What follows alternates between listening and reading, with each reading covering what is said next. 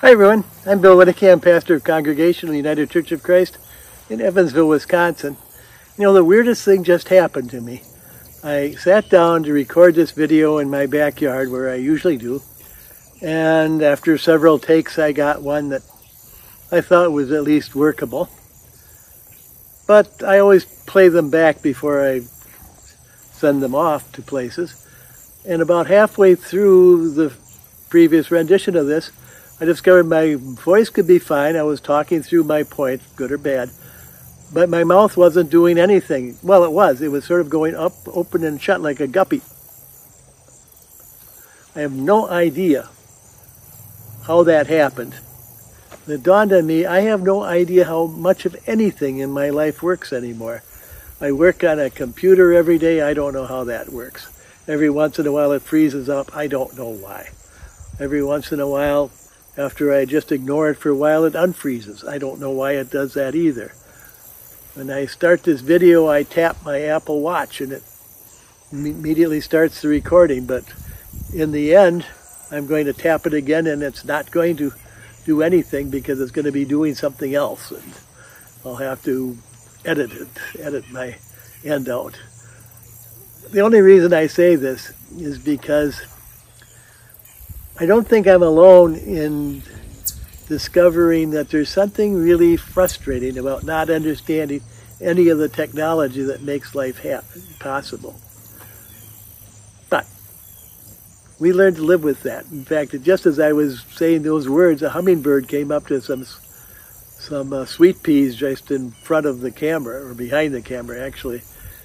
And I don't understand how hummingbirds fly, and I don't understand how they work. I don't really understand why the sun comes up in the east and sets in the west. Most of the things around me, I don't have any more than maybe an academic reason why why they happen, and yet my life would really not be possible without them.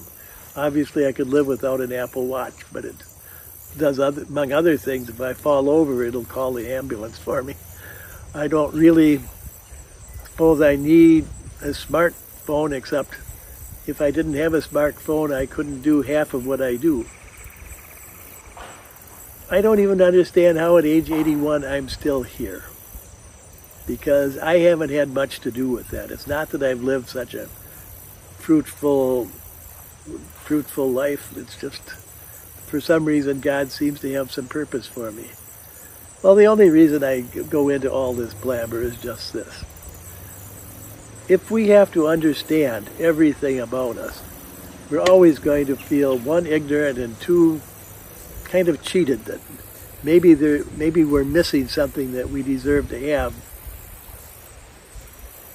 I haven't missed very much in my life. I've made a lot of mistakes. But on the whole, I've been able to get along just marveling at the fact that anything happens at all.